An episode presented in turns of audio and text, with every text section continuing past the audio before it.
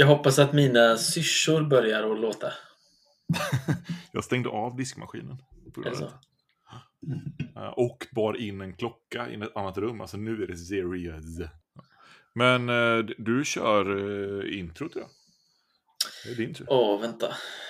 Vill du ha ett förslag? Vi Men- som aldrig sa farväl till kärleken. Ja, då kör vi på.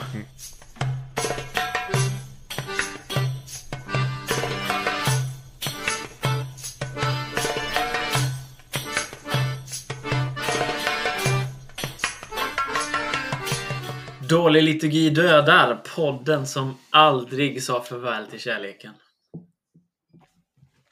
Läste du den boken? Nej, Du gjorde inte det? nej, Joshua Harris. Vi kommer att återkomma till honom faktiskt. vad härligt. Det var ju, vet, vet vilken bok det är? Ja, jag vet vilken bok det är. Det var, det- var det den boken? eh, Jag har mest hört om den, inte var så mycket som stod i den tror jag. Var det där det stod att... Fast jag läste det i någon annan bok, det här att man inte skulle åka i bil, ja, två av samma kön. Ja, typ så. Alltså man, man ska ju- alltså, på engelska heter den något bättre än Farväl till kärleken. Eh, ja, bättre och bättre, men I kissed dating goodbye. Alltså en, en kristen kille som liksom vill, är helt inne på den här true love waits-grejen, fast radical så liksom. Ungefär Ja. som liksom straight edge veganerna i Umeå. Liksom. Mm.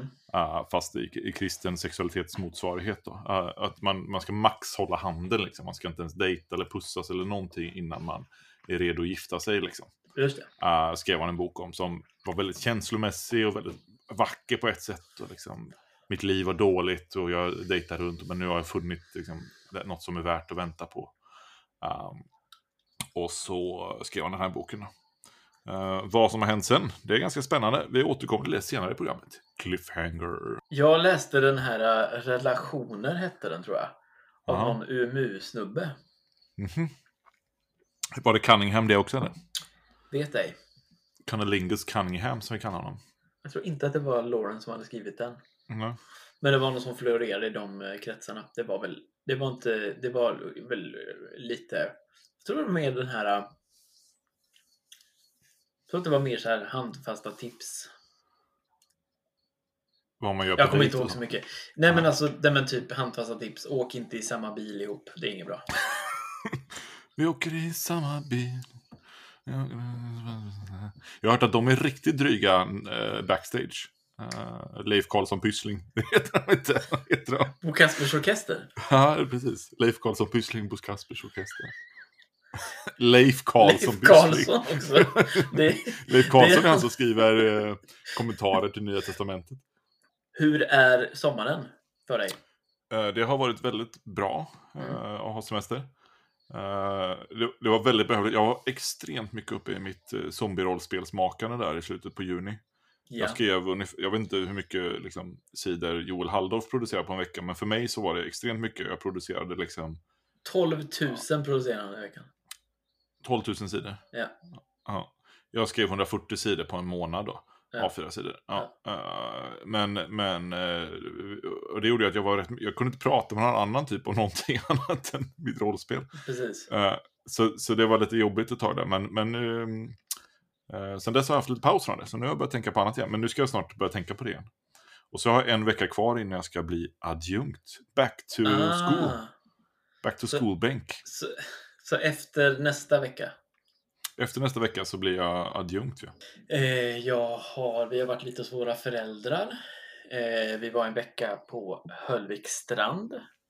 Skanör, Näset, EFS gård. Det är jätte, jättefin gård.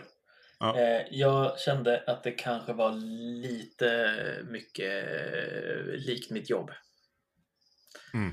Så att jag kände att eh, ett, ett annat år hade det Mm. kunnat funkat ännu bättre. Men jag, jag, eh, Semestern blev inte så mycket semester. Där. Nej, jag kände det. Och sen så hade jag nog, eh, jag hade egentligen behövt ha en eh, två veckor till tror jag. Jag börjar imorgon. Mhm, mm. Är lite Vi hade behövt åka till Båse nu. ja. Ja. Mm. Min fru sa det senast igår. Det Mm. märks på det att du inte har varit i Båse. Jag drömde om Båse i natt. Ah, vad drömde du? Jag drömde att jag och Charlotte åkte till Båse. Varför var inte jag med? Nu blir Jag jag, svartsjuk. Jag vet inte. Det roliga var att det såg inte alls ut som Båse. Nej. Alltså det var helt andra byggnader. Men jag var väldigt Men det är för att, det är för att. Enzo har flyttat. Ja, förmodligen. Jag var väldigt hemma i de byggnaderna. Ja, ja. Och så skulle jag gå och leta upp eh, Norberto. Ja. Och så eh, gick jag till något ställe och, och, de, och, det, och i drömmen så pratade alla italienska hela tiden med mig Mm. och jag fattar ingenting. Så jag Nej. försöker med mina få italienska gör. Ord. Ja. Eh, så här, men skillnaden var att de liksom bytte inte, eller de försökte inte ens att prata engelska med mig utan de bara fortsatte så här med italienskan hela tiden. Och till slut så lyckades jag lista ut vad Norberto var då, så gick de och hämtade honom. Och då kom Norberto ut och då hade han... har, har du sett hur Formel 1-förare är klädda? När de ska tränings... Ja, det har jag Ett ställ. Ja, Ja. så såg han ut. Så, Från ikonverkstan liksom. ja, Bara, mm. så såg han ut. Och så såg han Han helt har så här... hjälm också. Och Han så, har hjälm. nej, nej, nej. Utan bara liksom Bara träningskläder. Inte, själva åkastället, utan Nej, nej, nej, jag fattar. tränings, Ja. liksom, Ja, kläder. ja, ja. Och sen tittar jag till vänster och då ser jag en hel butik med sådana kläder. Bo, Och- de, vi, har inte, nej, vi har inga munkkläder, men vi har Och- de här. Någon, och sen förstod jag att det var någon typ av, av det var så någon typ av ny James Bond-film som hade kommit. S- Ja, Som men- hade det här logotypen och det här liksom stilen på filmen. Och det var en hel gift shop. En hel gift shop. Ja. med det i Båse. Och jag, Ja. jag tänker så här i drömmen att vad konstigt att de har det här på Båse. Men, Ja. men så inser jag på något vis i drömmen så här att men det är inte så konstigt. Därför att nu har den italienska regeringen bestämt att alla offentliga saker ska ha en butik som säljer och promotar den här filmen. och sen vaknar jag. Hur, hur har du det med Jesus då? Alltså det, det, nu börjar det märkas att, jag inte, att vi inte har firat riktiga gudstjänster på länge. Alltså, Ja. Tycker jag. Jag tycker det är riktigt segt alltså. Nej men jag börjar faktiskt på riktigt sådär börja sakna kyrkan. Liksom. Ja. Det ska bli, det ska bli gött att börja jobba igen så jag i alla fall liksom får, får hålla i gudstjänster. Magnus Malm hade gillat det väldigt mycket. Att sen när du frågar mig hur det är med Jesus så börjar jag prata om jobbet. Mm. Mm. Han hade inte, han hade inte alls gjort någon analys på det. Nej, nej, inte alls. Det är tur att våra lyssnare får stå för den analysen istället. Ja, det är det faktiskt. Jag, jag ska hälsa från en lyssnare. Ja. Eh, eh, Olof Abrahamsson. Han borde vi ha som gäst här snart. Mm. Han hälsar. Tack Olof Abrahamsson. Han såg fram emot nästa avsnitt sa han. Vad Jag tror trevligt. att han ljög. det, det, han brukar dock inte ljuga. Nej, jag vet. Han brukar vara ganska sam- samvetsgrann. Ja, ja. Men det är klart, alla, även, solar, solen har fläckar. Så är det. Det, vi är inte i form. Nej, det. verkligen inte. Nej, vi är inte Det i är himla form. ringrostiga alltså. Ingen podd, ingen podd, för vi har ju varit så fenomenalt i poddform innan. Ja, så det är...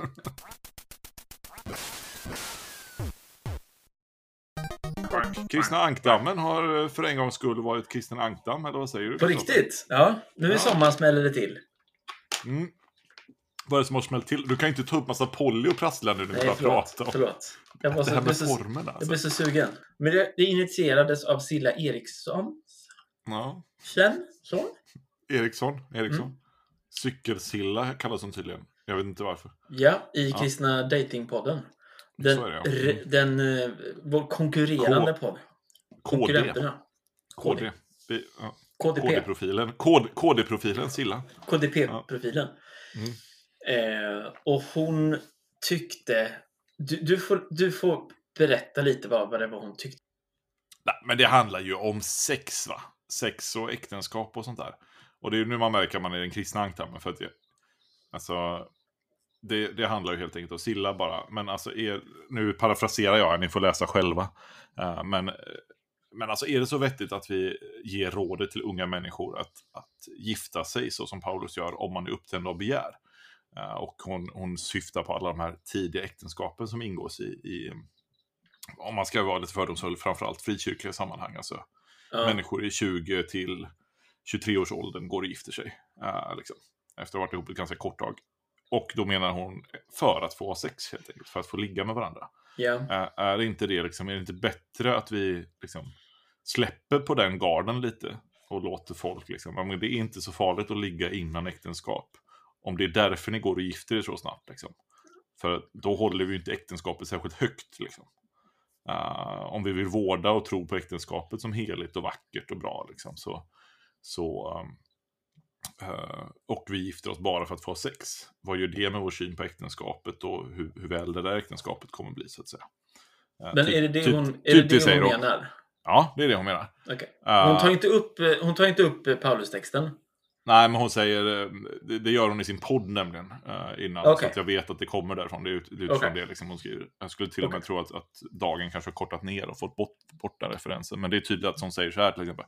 Vad händer när begäret efter sex blir så stort att vi väljer att ingå äktenskap bara för att få ha sex? Där syftar hon då på Paulus. Okay. Citat Att stå vid altaret och lova evig trohet för att sedan ett halvår senare skilja sig med insikten vi passade inte bra ihop. Att gifta sig för att få sex är inte bara respektlöst utan vi missbrukar en av de största gåvorna Gud har gett oss.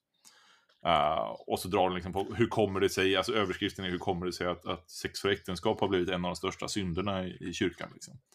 Uh, och uh, självklart, självklart rider ju då ut moralens väktare rider ut Anton. Ja. Nej. Eh, Absolut. Det kommer väldigt många, många, många, många eh, svar på detta. Där alla är så här. För ja, en annan kristen podd. Ja, bland annat. Men han tar vi upp sen. Eh, mm. Det kommer många svar på Silla. Och de flesta skulle jag vilja sammanfatta med. Ja, du har så rätt. Vi måste prata om detta och vara öppna för ett gott och ärligt samtal. Ha inte sex för äktenskap för det är kast! Just det. Ungefär så. Eh, fast de försöker säga det på ett sätt som, jo men vi är rätt woke och öppna för att ha det här samtalet på ett bra sätt. Men, men så, så slänger då också vår vän Anton in ett, ett Hauras-koppling där, att man gifter sig alltid mm. med fel person. Och gör ett, ett ja. spännande inlägg där han pratar liksom om att, att, eh, att avhållsamhet kan övas i många bra dygder och sådana grejer. Så det är lite spännande ja. koppling han drar där. Men han blir lite av en parentes i sammanhanget. Uh, för de flesta vill liksom bara försvara och säga, nej men Silla, du, du har fel. Det är så viktigt att vi håller på den här gränsen med att att vi inte ska ligga innan äktenskapet. Uh, så kom inte här och rucka på den nu. Liksom. Uh, så tolkar min, i alla fall jag insändaren. Mm. Min initiala tanke var så här, eh, vad är problemet? Eh, de skriver så här, idag verkar det vara mer okej okay i kyrkan att gifta sig för att få sex än att ha sex utanför äktenskapet. Eh, jag, och, jag, och jag säger, vad är problemet? Inte utifrån eh, att jag inte ser att det finns problem. Eh, utan mer utifrån, jo utifrån att jag inte ser att det finns problem, men utifrån mer att jag känner så här, oj det här var, är jag långt borta ifrån. Jag har aldrig i mitt, något sammanhang jag har varit i, förutom när jag var 15 kanske. Men liksom det, på, inget sätt de senaste 15 åren har jag funnits i sammanhang där det här där det någon gång har varit tal om att det skulle vara mer okej okay att gifta sig för att ha sex än att ha sex utanför äktenskapet. Har det varit, det, har det, det varit liksom ett tyst, liksom så här, att alla vet att man ligger med varandra ändå innan äktenskapet? Eller har det varit att alla är överens om att man ska ligga innan äktenskapet? Vi pratar inte ens om det. Liksom. det olika har olika, det varit. Ja. Men jag tycker snarare att det har varit att jag har funnits i sammanhang där det har varit mer så här, men nej, nej, det, vi pratar inte om det alls. Mm. Alltså det är okej att göra hur man, hur man vill ungefär. Eller det är inte ens en icke-fråga. Liksom. Mm. Utan det är klart att man kan göra, göra det. Så att okay. mm. Mm. Uh, så det var det, det, var, det, var, det var det första jag tänkte på. Att jag mm. så här, okej, okay, jag förstår inte problematiken, men jag säger inte att det inte är en problematik. Jag bara säger att jag, den, är så, den är väldigt, väldigt främmande för mig. Det jag kommer ifrån, om man liksom gör... Det finns, jag håller, idag kommer vi inte analysera olika insändare och sånt där, utan jag tänker att vi pratar lite mer eh, om bara den här grejen, sex innan äktenskap och sådär. Eh, och några, några blickar från mitt liv liksom. Eh, jag flyttade ihop med en tjej eh, i gymnasiet. Eh, och efter vi har flyttat ihop så reagerar ju folk i kyrkan, så har ni bor sambo liksom. Eh, och jag minns att jag står utanför ett, ett kristet café som vi hade varit med och starta. Eh, och jag, det, kan säga att jag var i ganska konservativa, karismatiska kretsar på den här tiden. Då. Um, så det var självklart att sex innan äktenskap var inte någonting man sysslar med. Liksom. Så då, då säger en kompis med alltså, det här är ju lite spännande. Då, för att det är ju så att, att, uh, att sex innan äktenskap det är ju väldigt obibliskt. Liksom. Men Bibeln säger ju egentligen ingenting om det du gör. Aha. Ja, alltså att ni liksom flyttar ihop och inte har sex. Nej. Och, alltså, och, och jag skämmer inte om men, men då, jag sa ju inte att jo, men vi har sex. För det hade Mm. vi ju, men, men det sa jag inte. Um, och, och det vittnar, det, den där grejen bär jag med mig, liksom, att, att det fanns en sån skam kring att liksom erkänna att jo, men det, det har vi ju. Liksom. Så att jag levde Mm. ett slags dubbelliv där, där liksom folk trodde att jag levde någon slags avhållsamhet i mitt samboskap. Eh, för att jag var så kristen och eh, samtidigt så, så gjorde jag ju inte det. Eh, Just det. eh, så det, jag levde ju någon slags, slags lögn där liksom.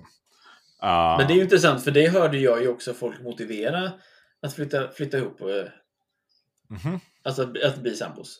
mhm. Med, med just det. Nej men vi, vi har ju inte sex. Så det är okej. Det är okej att flytta ihop. Okej, Vi kommer spännande. inte, för, vi har ju inte sex liksom. Och det var ju ingen som trodde på det. Nej, det är klart man inte tror Någonsin på det. ever. Det, Liksom. det lite ironiska i situationen är väl att jag tror att, att, att vi hade mer sex innan vi flyttade ihop. Än efter. För det är det som är så spännande då. Då, då blir samboskapet så himla, nej men bla bla bla. Det är farligt för då har man sex liksom. Men alltså man kan ju ligga när som helst och var som helst i stort sett. Jag vet, det är ett tips, eller jag vet inte. Det, det krävs inte att man bor ihop liksom. Ja. Nej, nej, nej, nej, Nej. Precis. Nej. Jag tänker att det är lite två olika saker. Exakt, man kan problematisera båda eller bara tycka att Ja. båda är helt okej. men, Ja. men det behöver inte hänga upp liksom. Jo men det är den ena blicken till minst den grejen liksom. Ja. Uh, och sen den andra då. uh, och så har jag träffat, träffat rätt många par när jag höll på och ja, direkt efter gymnasiet i början på universitetet. Sådär. Också en kultur där det var uh, liksom, underförstått någonstans. Eller alla kom i alla fall från sammanhang där man inte skulle ha sex i äktenskapet. Mm. Och där folk sov över hos varandra och det var liksom sådär. Mm. Och, men ingen vågar riktigt säga att de faktiskt hade sex i sina äktenskap. Utan alla upprätthöll ändå någon slags tyst liksom, överenskommelse att ja, men vi ska tycka att det är fel. Och så Mm. pratar vi inte om att vi faktiskt ligger med varandra. Ehm, och, och under åren här också när jag då har, har blivit präst och de har pratat och jag har frågat många av de här. Jag gjorde faktiskt en, en liten undersökning med mina vänner senare när jag träffade dem. Och så frågade jag så här, men hur var det nu? Hade ni sex innan? Liksom. Mm. Eh, och det var ju för att vi har en sån relation där man kan fråga sådana saker. Mm. Uh, så det var inte någon kontroll sådär. Uh, och det, nästan alla hade ju det. Liksom. En, en Mm. absoluta majoriteten hade ju absolut Mm. det. Uh, men ingen vågar säga det öppet eller prata om att man hade det. Liksom. Mm. Uh, det fanns absolut de som inte har haft det bland mina vänner också, men, men, men uh, de absolut alla. Och det är spännande att man, man höll den synden så hög som man inte vågar erkänna att man Mm. liksom funderade kring den eller inte höll med eller sådär. Mm. Eh, man tyckte det var synd. Men det är spännande hur den har fått en sån särställning då. Om, om, nu säger jag inte att det behöver vara en synd, men, men om vi utgår från det. eh, till skillnad från till exempel att samla pengar på hög, för det är också någonting alla brottas med. Liksom. Men det vågar det är ingen som skäms över att säga, nej men jag köpte liksom, att alla vet att man sparar pengar på banken. Mm. Eller liksom och, och istället då för att säga, men hur mycket pengar jag samlar på hög och sådana det kanske vi kan prata om då. Det pratar vi Mm. om och säger, ja, men det, man får tolka det lite olika, vi tolkar det ändå mer åt att vara på det här hållet, liksom fattigdomsidealet, eller vi tänker nej men det beror mer på vad du gör med pengarna. Alltså, där har Mm. kyrkan väldigt många tankar liksom, Mm. eh, i alla olika sammanhang. Det är inte så här liberalt konservativt eller så. Mm. Men så är det inte med den här frågan. Där finns inte, utan det är så här, antingen är det lägret, verkar det som tycker jag då. Mm. Ja, nej men eh, det är inga problem, eller det är bara problem med sex Mm. i äktenskapet.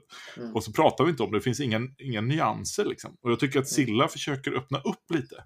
För det hon säger så här, men vart, finns det andra saker? Är det bara liksom samlag? Hur är det med oralsex? Hur är det liksom? Mm. Eh, jag vet inte om man behöver gå in på vilka, eh, om vi ska liksom göra en katalog av vilka ställningar som är okej. eh, eller inte, det, det leder aldrig gott tror jag. Men, men Det har ju andra redan gjort. det har ju andra redan gjort det. Det Eh, behöver inte vi göra. nu behöver inte vi göra det. Eh, och, men, men jag tycker det är spännande att, att öppna upp för det. här, Men det, tänk om det är en gråskala. Liksom. Mm. Bara låt oss tänka den tanken. Att det inte är så. Det kan vara som, även om man håller med om att det är en synd. Mm. Kan, vi, kan vi liksom tillsammans bara säga, okej, men om vi, om vi tycker det i det här sammanhanget. Vad finns det för skalor? Alltså för vi, det finns massa andra grejer också. Sådär. Kan vi hantera Absolut. det som vi hanterar människor som har pengar? Jag menar, vi har ju till och med föreningen för rika företagskristna. Liksom, Mm. Som träffas och pratar om hur de ska leva som företagskristna med massa pengar och vad de ska göra med de pengarna. liksom, helt öppet. Det måste vi kunna ha. Liksom. Jag, jag, tänker att det finns några, jag tänker att det finns några saker. Det, det finns ju den här liksom, varför har detta blivit en så stor grej? Eh, just kring eh, sexualitet som synd och, och sexualmoral Mm. överlag. Eh, Mm. Liksom, och hela underlivsteologi och sådär. Mm. Eh, och då, då har jag ibland tänkt liksom att ja, det finns, det finns två sätt att se på det. Enda så ser man någonstans gick det fel. Det, det tycker jag mig se vissa som argumenterar liksom för att just varför blir det en stor sak? Och så börjar man försöka förklara med Mm. grund, i någon typ av grundförutsättning av att det är inte en så stor sak. Det är inte en större sak än Nej. något annat. Eh, och det, det, kan man, det kan man finnas goda argument för det.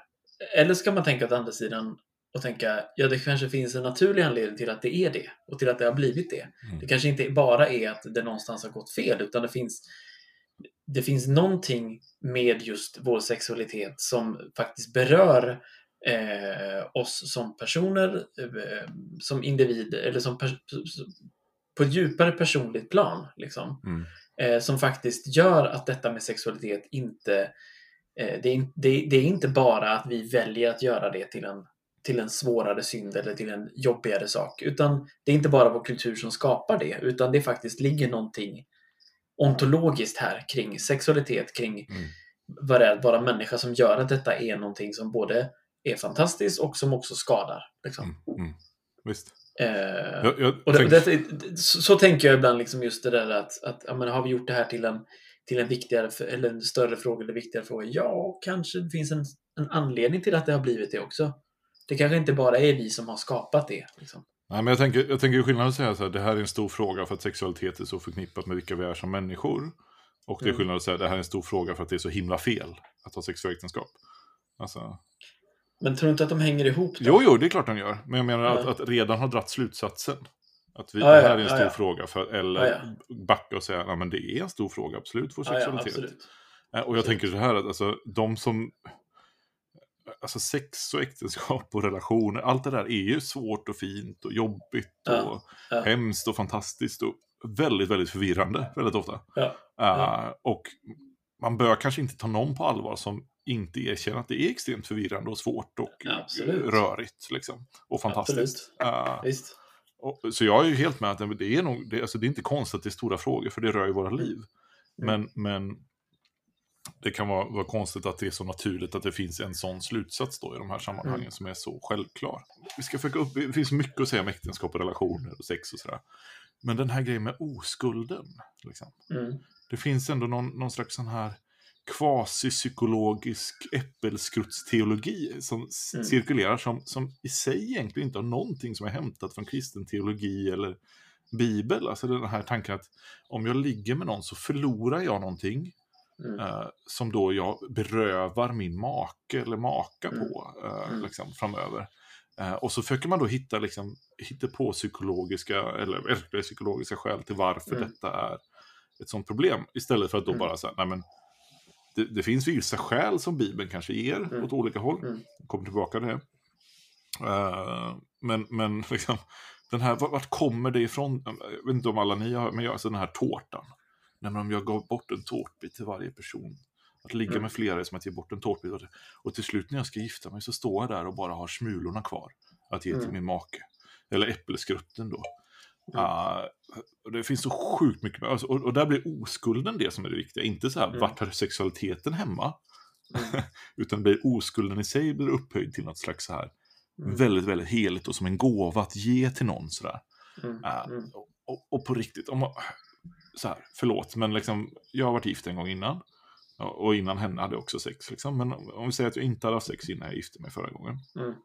Så att jag liksom gjorde allt korser innanför reglerna så att säga. Mm. Uh, och så var vi gifta. Uh, och vi förlorade oskulden där. Uh, och sen går vi igenom en skilsmässa. Uh, skäl spelar ingen roll. Nu. Och i mitt nya äktenskap sen då. så har jag sex igen då. Uh, innanför reglerna. Vad har jag berövat min andra partner? Alltså vad är det hon har gått miste om? När jag inte har oskulden kvar så att säga.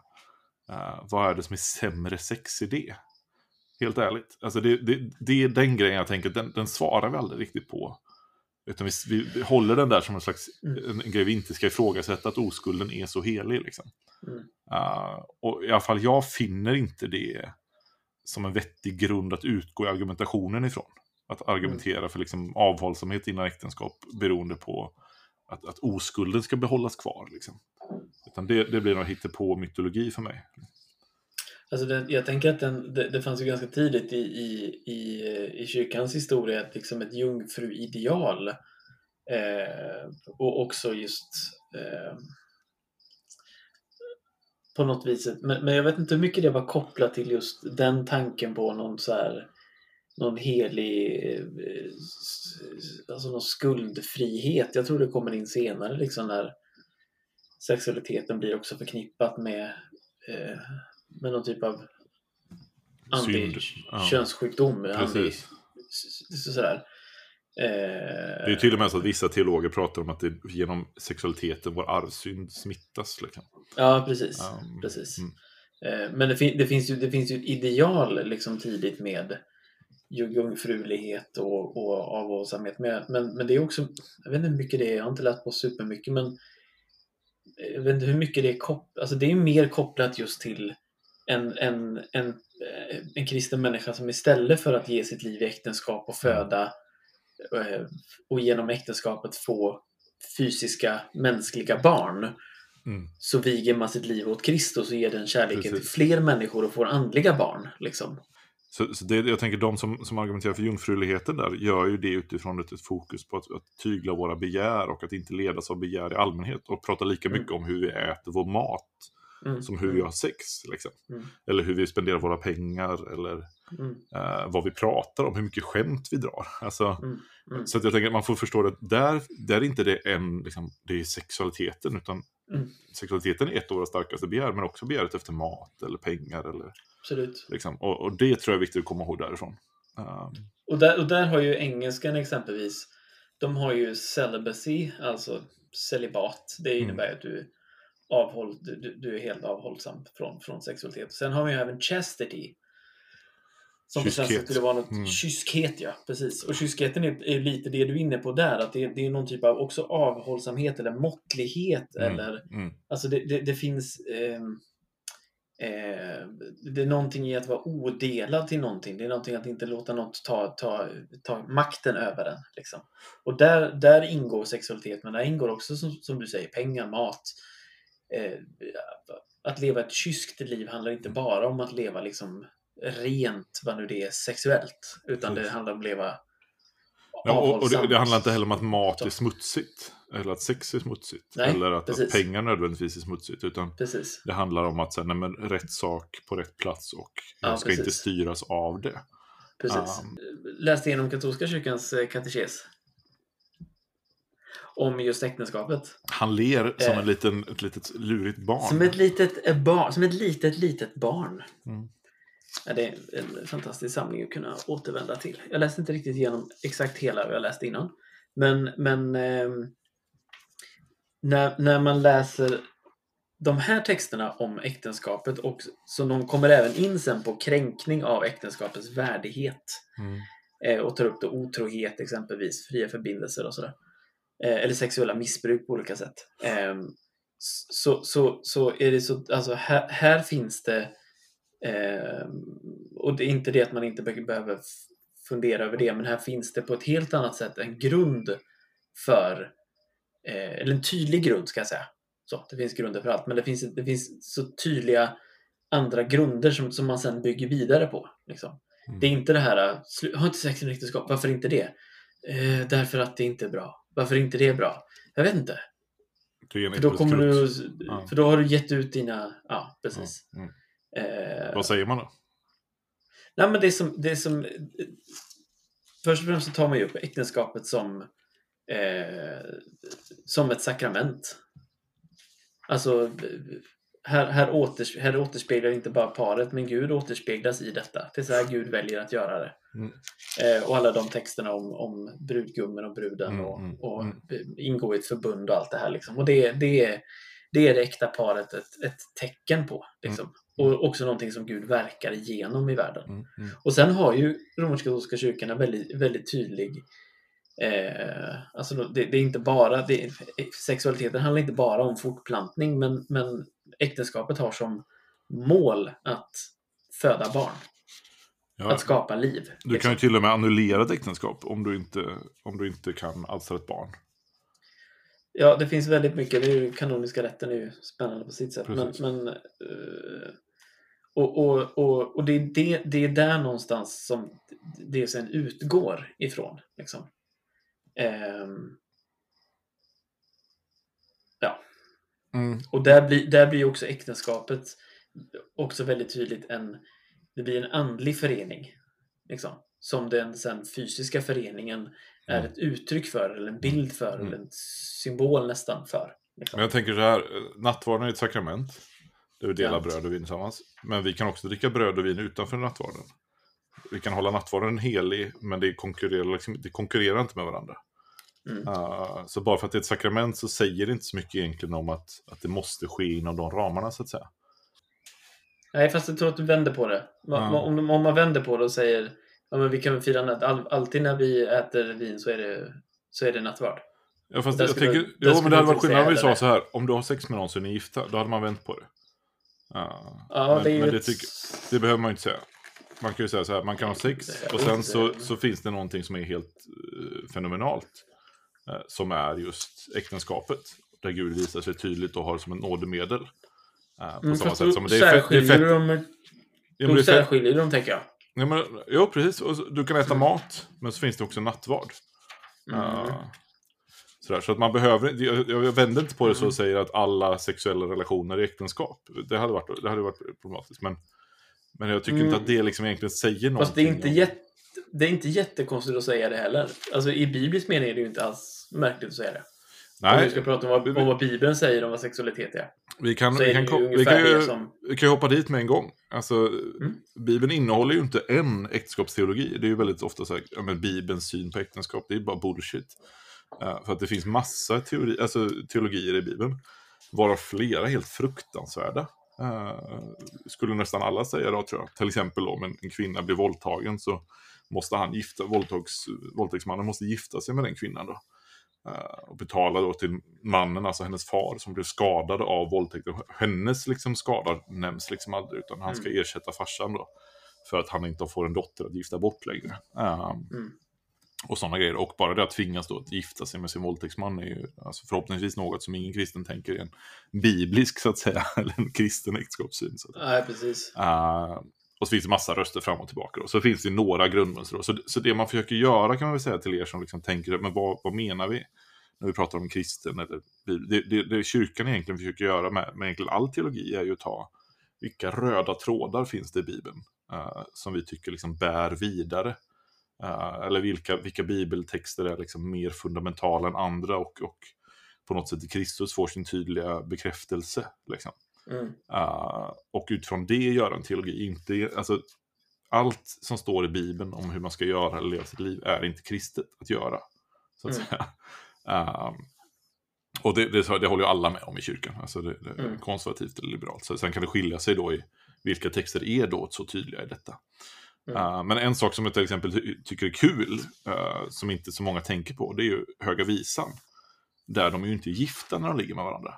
Uh, hela Höga Visan då som brukar ses dels som en bild av mellan Gud och gudsfolket, eller Gud Mm. och kyrkan, men också om, om sexualitet i stort. Så, så är det ju en man och en kvinna uh, som bor hemma hos sig själva fortfarande, i sina familjer. De smiter ut och ligger med varandra och de, de till och med pratar om hur de skyler sig bakom grenarna och sånt där för att ingen Mm. ska se dem. Kvinnan, jag tror det är kapitel 5 någonstans, så, så pratar hon om vad, att hon drömmer mardrömmar om vad som kommer hända nu. eh, Mm. När folk kommer upptäcka att hon inte är oskuld längre. För att det var ett straff för det. Man kunde bli stenad som, som kvinna då om man inte var oskuld vid giftermålet. Hon Mm. pratar om hur väktarna kommer och, och, och slår henne på grund av detta. Liksom. Mm. Uh, men hela tiden i, i Höga Visan så, så är det ju de, det här paret i sin faktiskt, för den tiden, extremt radikala, jämställda eh, liksom begär till varandra, där båda fantiserar och drar sig till varandra och längtar efter varandras kroppar. Eh, det är de som frammanas i, i Höga Visan som ett ideal. Liksom. Eh, den här kärleken är fantastisk. Samtidigt som man hela tiden i Höga Visan säger, men akta dig, den kan brännas, den kan vara farlig, Mm. det kan liksom... Men, men det är liksom inte så att man skuldbelägger de här för att de har sexet utanför äktenskapet.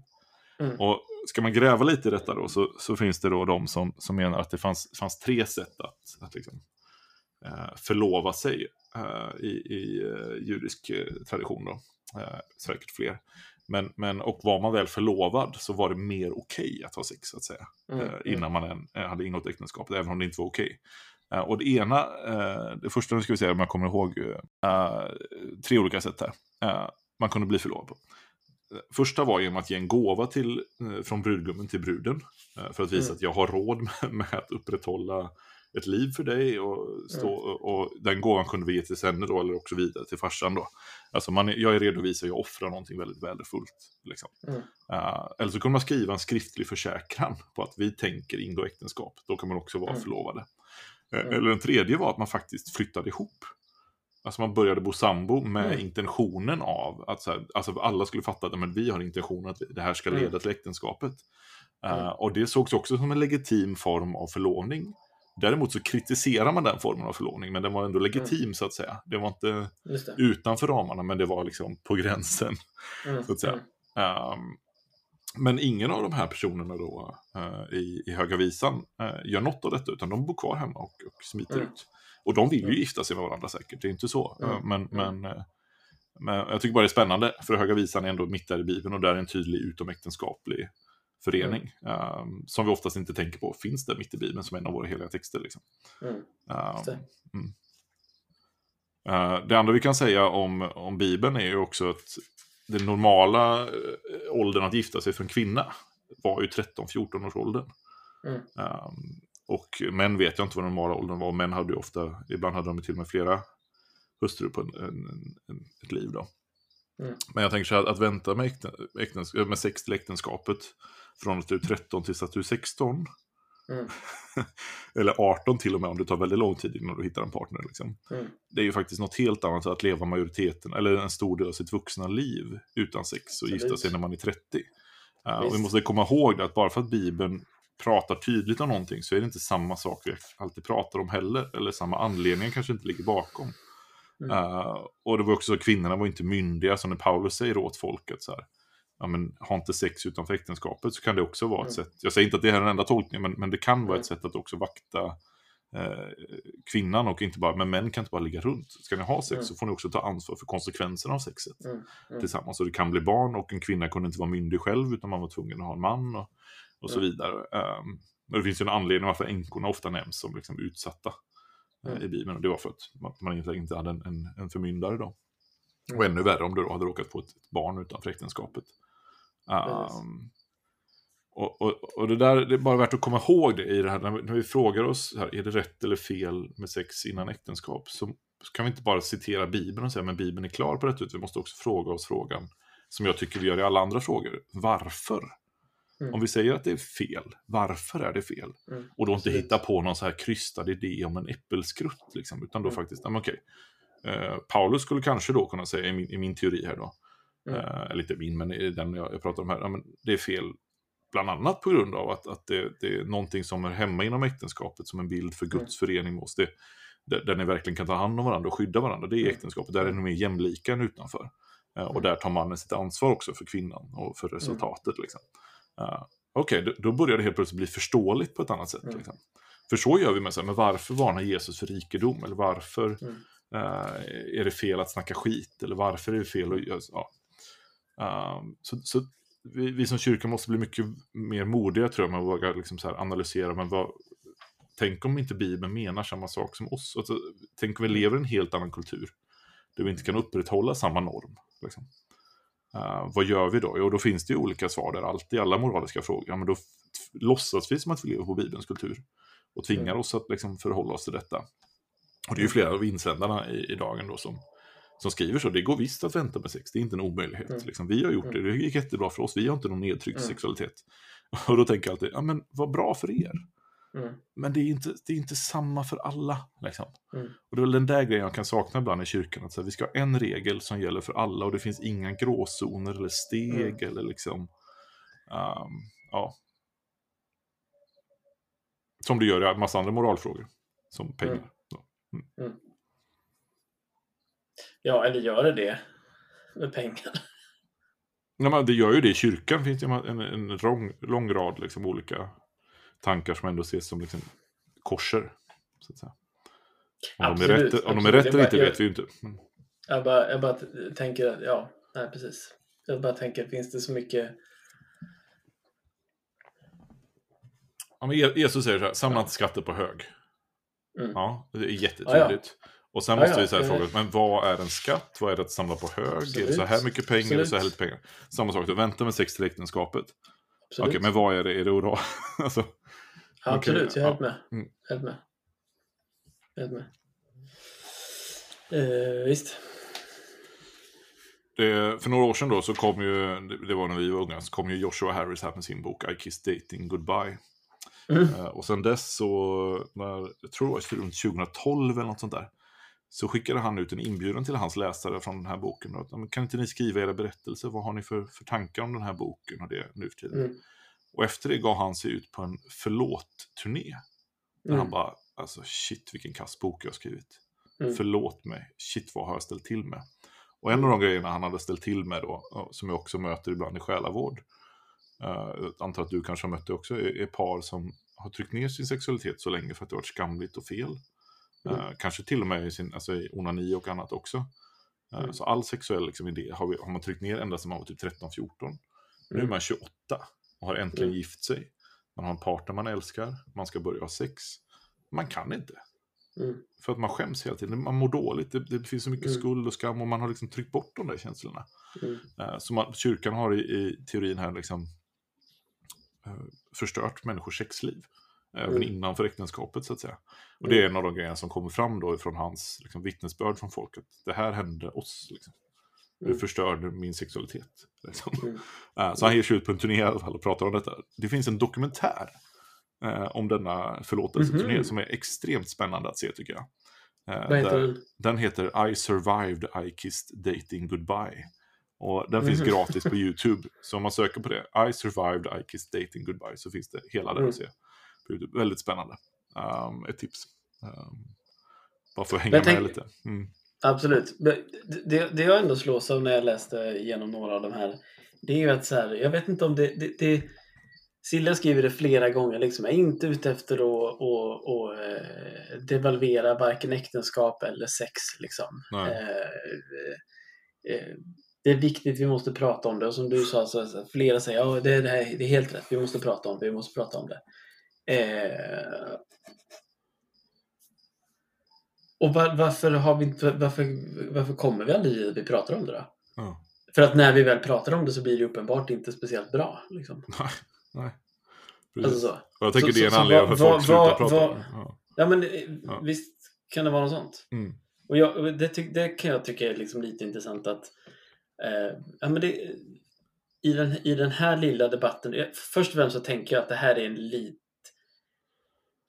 det, det, är en litet, det är en liten debatt, det är verkligen en ankdamm. Liksom. Ja, ja. Jag skulle säga att det inte ens i de stora dragen så är detta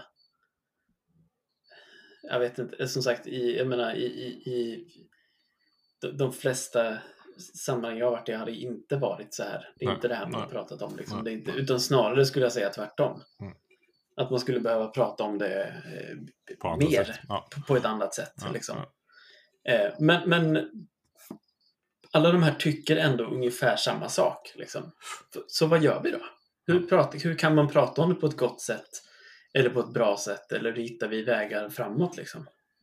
Det där tänker jag, kan inte lösningen vara lite som att hur pratar vi om, nu gör vi inte det, vi pratar inte om pengar heller. Är precis Ja. det jag menar. Så, att, så att, men Ja. Det var lite ute efter så här att, att Mm. jo, men vi pratar om pengar på det. Nej, jag vet inte om vi gör det. Nej. Utan, utan vi, visst, det är klart vi kan prata om det i vissa sammanhang, men, men på det stora hela. Men så här då, vi lever... för, för, det, för mig blir det här en större Mm. diskussion om överhuvudtaget. Hur, hur pratar vi om, om, eh, om överhuvudtaget moraliska eller etiska frågor överlag? Liksom? Mm. Men jag vi tänker så här, jag personliga här. moraliska frågor? Liksom? Jag tänker så här, med, med pengar då, om vi tar den grejen. Eh, en grej som ändå är skillnaden här är att vi i kyrkan, vi har kyrkor som lever, eller, eller människor i kyrkan som lever med rika bilar helt öppet. De, de Mm, verkar inte mm. skämmas för det. De bor i stora hus, de verkar inte skämmas för det. Bla bla, folk är också jättefattiga, de verkar inte skämmas, alltså, ja, kanske skämmas för det. Mm. Men, ja. Eh, och tänk om en början kanske bara är att faktiskt vara ärlig med, ja men vi har sex för äktenskap. Liksom. Och Mm. bara så här, så ser, jag vet inte om det är rätt eller fel, men så ser det ut. Liksom. Mm, mm, På samma sätt som med, med pengarna så är vi liksom öppna med att jag har pengar. Liksom. Mm, Jag mm, klär mig inte som Franciscus och pratar hela tiden om att jag lever i ett fattigdom, fattigdomsideal Mm. och att, jag, att rikedom är fel. Och sen går jag hem och, och kör min rika bil. Utan Mm. jag, jag visar upp den faktiskt. Folk vet det när jag kommer på gudstjänsten. Att Mm. den här snubben har pengar. Liksom. Mm. Um, och det, då har vi fortfarande inte avgjort vad som är rätt eller fel. Men det Mm. finns en slags ärlighet i det som, där vi faktiskt kan liksom... Jag tror det hade varit en början med det här. Att, att par som Mm. faktiskt har sex innan vågar erkänna det. Mm. Um, och alla pastorer som har haft sex innan äktenskapet. Liksom, och det är så lätt det här, för att folk, det är så lätt i kyrkan att göra den här grejen. Om jag hade sex innan äktenskapet och nu har jag gift mig och nu kan jag ta avstånd från allt det sexet jag hade innan Mm. jag gifte mig. Mm. Och det där är en lite fuling. För att Mm. du, du måste ju på något sätt ge dig, dig själv cred i hur var du när du väl hade sexet innan äktenskapet och vara ärlig mot den personen också. Sådär. Och, Mm. Mm. och kanske inte bara säga, ja men det var fel. För att nu kan Mm. du vara inom rätt ramar helt plötsligt. Utan Mm. hur tänkte du då? Eller varför blev det så? Mm. Eh, Hur, vad skulle du ge för... Så här. Ja. Mm. Jag vet inte. Ja, jag eh, kan tipsa om en eh, jag kan tipsa om en bok. Bra, det blir två boktips då. Du får ge ett tips och så Ja. jag ett. Ja. Eh, I sommar har jag lyssnat på och läst mycket, säkert fem, sex böcker om och av Ignatius av Loyola. Mm. Vars minnesdag var häromdagen. Hans bok om Eh, sex menar du? Hans bok om sex. Nej, men däremot så finns det en jesuit som heter James Martin. Mm. Som har, som har skrivit en bok som heter Söka och finna Gud i allt. Eh, på engelska är den mycket, mycket coolare. A spiritual guide to almost everything. Mm, det är lite coolare. Mm. Så himla coolt. Mm. Där, skriver han, där skriver han om eh, ledorden, eller vad man ska säga, knutarna i, i, inom klosterrörelsen, det monastiska livet. Som jag tycker är intressant här. Och de är ju, vilka då Tobias? Till fattigdom, antalet. fatt, fattigdom, Fattigdom, kyskhet ja, och lydnad. och ja. Och det intressanta är att de här tre tar upp de tre stora sakerna eh, som jag tänker är, de, är det som många brottas med, som men som vi all, nästan aldrig pratar om. Mm. Den tar upp eh, pengar, fattigdom. Mm. Den tar upp vår sexualitet, bland annat kyskhet. Mm. Eh, och den tar upp vår vilja till makt Mm. I lydnad. Mm. Eh, och där, här tänker jag lite så här, jag, jag, min, min kära fru håller på och, och klura just på hur de, på de tre ledorden skulle kunna översättas för vanliga människor. Som Ja. skulle vilja ha detta som, men vi, det här, vi, vi vill ha detta som ledord fast vi är Mm. inte, vi är vigda till Det är inte celibatära. till varandra. Mm, vi är inte celibatära och vi Nej. lever inte i kloster och egendomsgemenskap. Men vi vill leva enklare. vi Hur gör man det som singel? Hur gör man det som parrelation? Precis, precis, Mm. precis. Men hur gör man det som en människa liksom ute, i, Precis. ute i världen? Stora citattecken. Ja. Mm, mm, mm. Ehm, och där har han mycket intressant att säga Mm. om alla de tre. Liksom. Och inte minst den inne där på kyskheten och lite det som vi varit inne och pratat på om innan. Att det inte bara är det är inte bara är sexualiteten, men, men det kommer så tydligt an där till hur vi hanterar vår sexualitet. Liksom. Så det, det tycker jag är spännande. Det, det kan jag fundera på. Men de här överhuvudtaget i, i vår... Eh, först och främst så tänka det som ledord. Liksom. Tänka det som saker som, som vi kan sträva mot. Ett enklare liv. Ett liv i lydnad, vad innebär det? Ett liv i ett, ett kyskt liv. Hur skulle du översätta kyskt? Eller översätta, men finns det någon synonym till det? För det är, det är så otroligt bra ord, men det är ingen som fattar vad det är Men det där är ett sånt där ord, precis som synd, att vi måste bli bra på att, att liksom berätta berättelser om det. Precis. Ja, för att man kan inte översätta det på ett annat sätt tror jag. Ja, det är svårt. Mm. Mm. Eh, Det är mitt boktips. maken till Emma Audas, eh, han gör ju ett försök att prata om kyskhet i en av sina böcker. eh, Mm. På ett annat sätt. Patrik Hagman alltså. Känd. Men eh, det är inte varken... Det, det är inte varken... Från en annan podd. Det är Emma En Audas. det- det- konkurrerande Nu podd. tar jag upp henne då, det, är inte, det här är inte mitt boktips. Men det är, hon, har, hon har gjort en avhandling som heter Det heliga äktenskapet. Mm. Emma Audas, utgiven på Artos Academic. Uh, och baksidestexten är väldigt bra, jag läste lite. Vad Mm. är ett äktenskap? Svaret kan te sig så självklart att frågan sällan blir ställd. Men den frågan är idag en av, de mest omdebatterade frågorna inom olika kristna kyrkor. Vilken betydelse tillskrivs sexualitet och kärlek för ett äktenskap? Hur uppfattas kön och könsskillnad? Vilken roll spelar reproduktion för barn för vad man ser vad som ett sant äktenskap? Bla bla bla. Och det, hela, hon försöker liksom göra en kyrkohistorisk genomgång, en, en exegetisk genomgång och även då en, en, en, med, med ett öga hela tiden på forskning kring sexualitet och, och psykologi och sådär. Mm. Eh, extremt, jag har inte läst hela boken, men jag har skummat väldigt mycket. Extremt spännande bok. Jag hoppas att hon skriver en, eh, en populärvetenskaplig variant, för den är inte jättelätt Mm. Liksom. Men extremt spännande och här gör hon verkligen inte det här. Jag ska försvara den bibliska synen och så presenterar hon ett sätt att se på det. Utan hon, Mm. hon brottas med det på ett sätt som jag tycker är extremt föredömligt. Men det är inte mitt boktips, men den är, Mm. Läs den också. Eh, Det andra är en, en luthersk präst som heter Nadja Boltz Weber. eh, Som bor i USA. Hon har skrivit en bok som heter Shameless. eh, Som handlar om Mhm. sexualitet. Håller verkligen inte med om allting hon skriver. Men det är inte därför man tipsar om böcker, tänker jag. Utan man tipsar om dem för att de hjälper en tänka vidare och, och Mm. landa någonstans. Och hon har skrivit, hon tar upp mycket av de här problemen som har blivit på grund av hur vi har pratat eller inte har pratat om Mm. sex i kyrkan. Eller samhället för den delen. Mm. Eh, mycket, med mycket personliga berättelser och försöker göra en slags liksom, en, en, en positiv teologi kring sexualiteten. Eh, Mm. eh, Shameless heter den boken. Den, den kan jag också tipsa om. Den tycker jag är väldigt bra. Den är lättläst och väldigt rolig. Ja, två, ja, då har jag två boktips till då. Bara för att du hade värsta som snusk och sånt. Sagan om isfolket. Det det var länge sedan jag... Grossbjörnens folk. Ja, det var länge sedan jag läste den. Läste den. Men jag vet att när jag läste den boken så betydde den mycket för mig. Och det var ju Rob Bells Sexgud. Just det, just det. Sexgud. Den var rätt bra. Eh, de- den, den är faktiskt rätt bra. Eh, eh, den är ganska lättläst. Eh, och väcker, jag tycker den väckte många bra tankar. Jag, jag, jag kommer inte ihåg så mycket av den. Jag bara komma ihåg att jag tyckte att den, att den hjälpte mig när jag läste den första gången för en massa år sedan. Sen så skulle jag också vilja tipsa verkligen om eh, syster Sofies bok. Har du läst den? Till man och kvinna skapar en. Ja, det har jag läst. Det tycker jag också man borde läsa. Det kan eh, utmana och väcka tankar vidare. Precis, med, med den, precis som med den här andra, att så länge man inte tänker att man måste hålla med allting där så, så är det så. Uh, är den väldigt, den är, den är, hon är duktig. är hon. Eh, Mm. Om, man, om man orkar läsa både den och Emma Audas bok sida vid sida så får man väldigt spännande läsning kan jag säga. Uh, vet Man- vad vi borde göra? Vi borde, vi borde ringa upp Emma Audas och ha med henne. Ja, Mm, det har ju en annan bra podd gjort redan, men eh, vi kanske kan göra det ännu bättre. Vilken podd har Ja, gjort den det? här då? Nåd evangelium. Nej, förlåt. Aten och Jerusalem. Nåd och evangelium. Den lutherska prästen bara briljerar med sina kunskaper. N2 är lika med L1. Är du, är du beredd på en golden but oldie? Och nu kommer jag blippa namnet här Ja. då. Vem som har skrivit det. Den helige Pip föreslår den unge brudgummen att hålla följande tal till sin brud. Jag har tagit dig i mina armar. Jag älskar dig och jag föredrar dig framför mitt liv. Till detta livet är ingenting.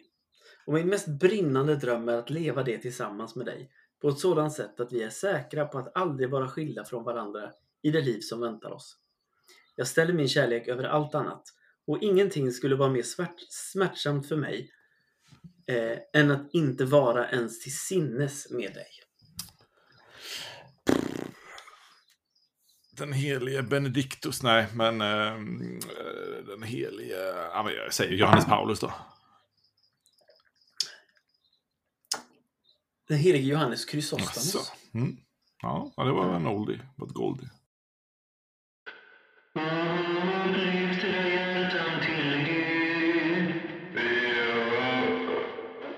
Vad, vad, vad är det egentligen, vad är det egentligen som, som, som gör att vi att vi samlas på eh, söndag ihop för att fira gudstjänst? Varför alltså?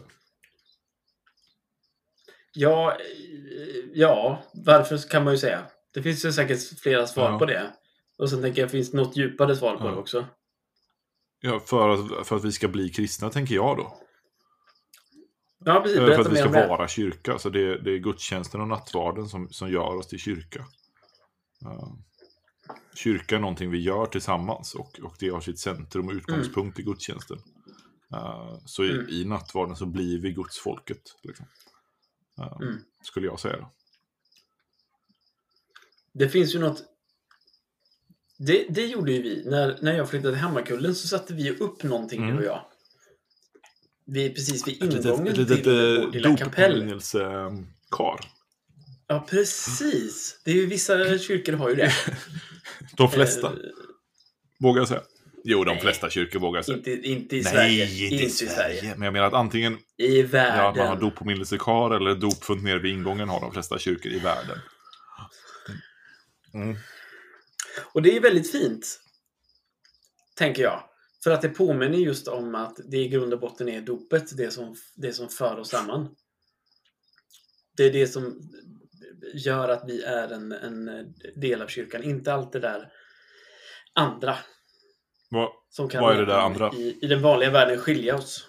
Ja, kön, hudfärg, sexualitet eller sexuella böjningsmönster, eh, rikedom,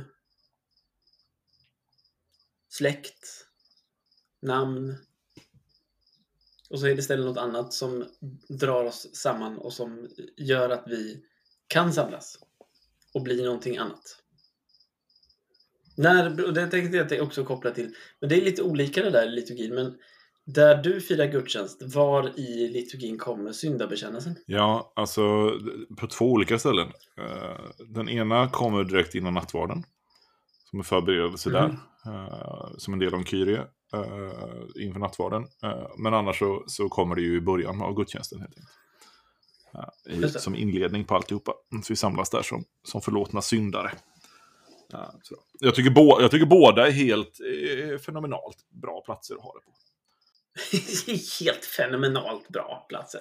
Ja, det, bör, det bör ju ligga innan det bör ju ligga innan måltiden, annars är det ju konstig plats att ha det på.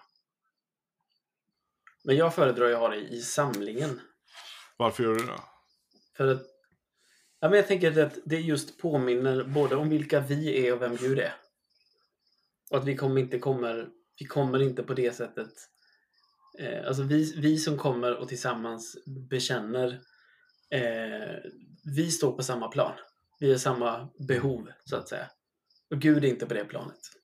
Gud behöver inte be om, be om förlåtelse på det sättet, utan Gud är den som där börjar, i början av gudstjänsten, och börjar att ge av sig själv och av, av vem Gud är.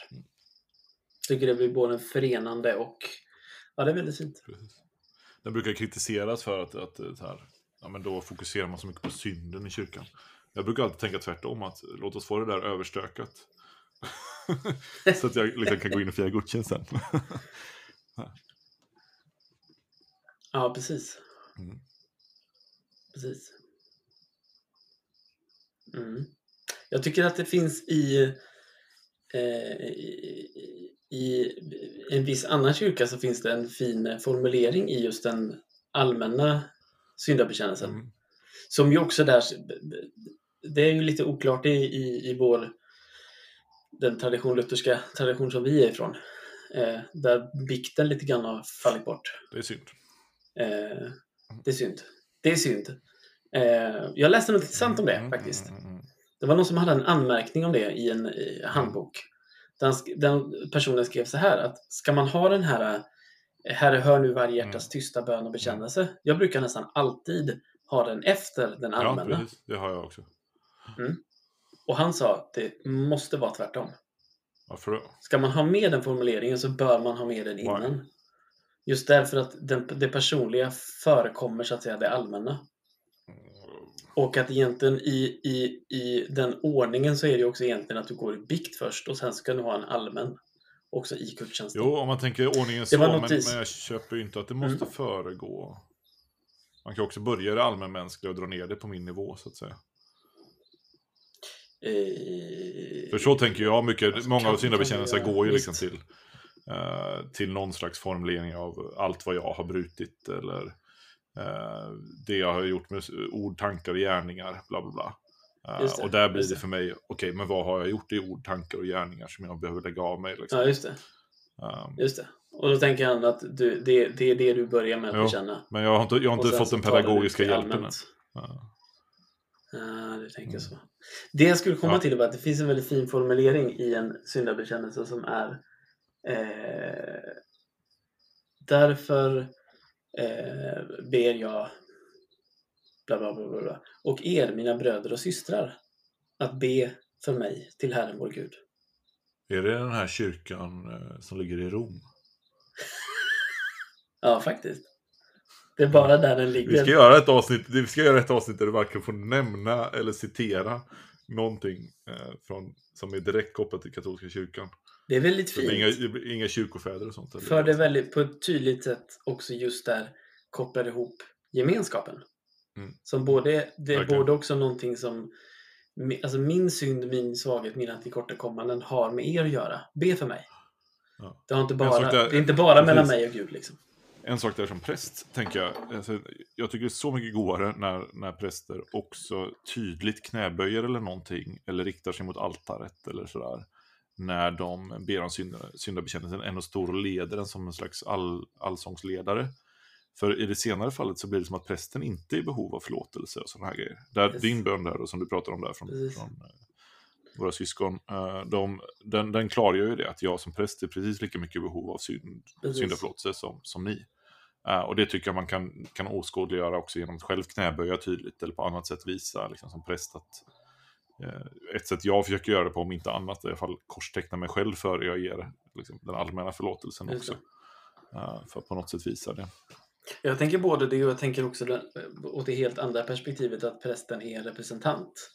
Alltså Mm. prästen visar som representant för, för församlingen att nu faller vi på knä. Liksom. Ja. Eh, Ja, ja, precis. Ehm, och jag, jag som präst så, så, så ber jag, nu, nu är jag så att säga församlingen som ber till Gud. Mm, mm. Eh, och sen vänder jag mig om och är Gud som uttalar förlåtelsen. Mm. Liksom.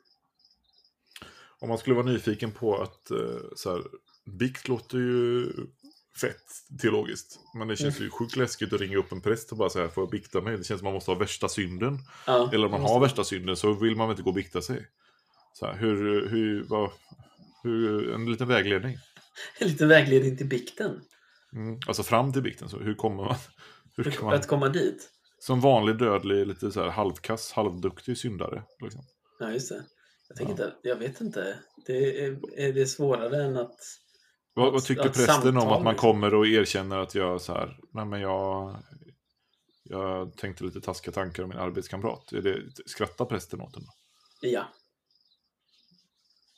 Som regel. Alltså det ingår i liturgin, i biktordningen, att prästen... Och peka finger. Nej. Du? Ja. Du! Jag, jag har inte haft jätte- jättemycket bikt. De gångerna jag har haft det så, så eh, har det ofta varit eh, väldigt, eh, inte minst fina samtal. Eh, och bikten bör ju föregås av någon typ av, eller bekännelsen bör föregås i vår tradition i alla fall, någon typ av, av samtal kring Precis.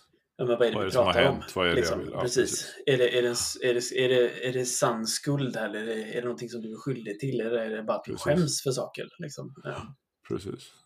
Uh, Sådär, och jag- jag skulle- så här, vi har ju inte en tydlig regel kring bot. Liksom. Men i Nej, det samtal kan det precis. även rymma så här, okej, men det här har hänt. Vad tar du för, hur tar du ansvar för detta Precis, framöver? precis. Jag skulle säga att, jag skulle säga att jag vågar inte ge något antal, men jag skulle, öns- jag, skulle ändå säga att jag tror att 99% av alla präster skulle bli väldigt glada om någon kom och sa att jag skulle vilja bikta mig. Verkligen, det tror jag också. Så. Uh, så är det ju.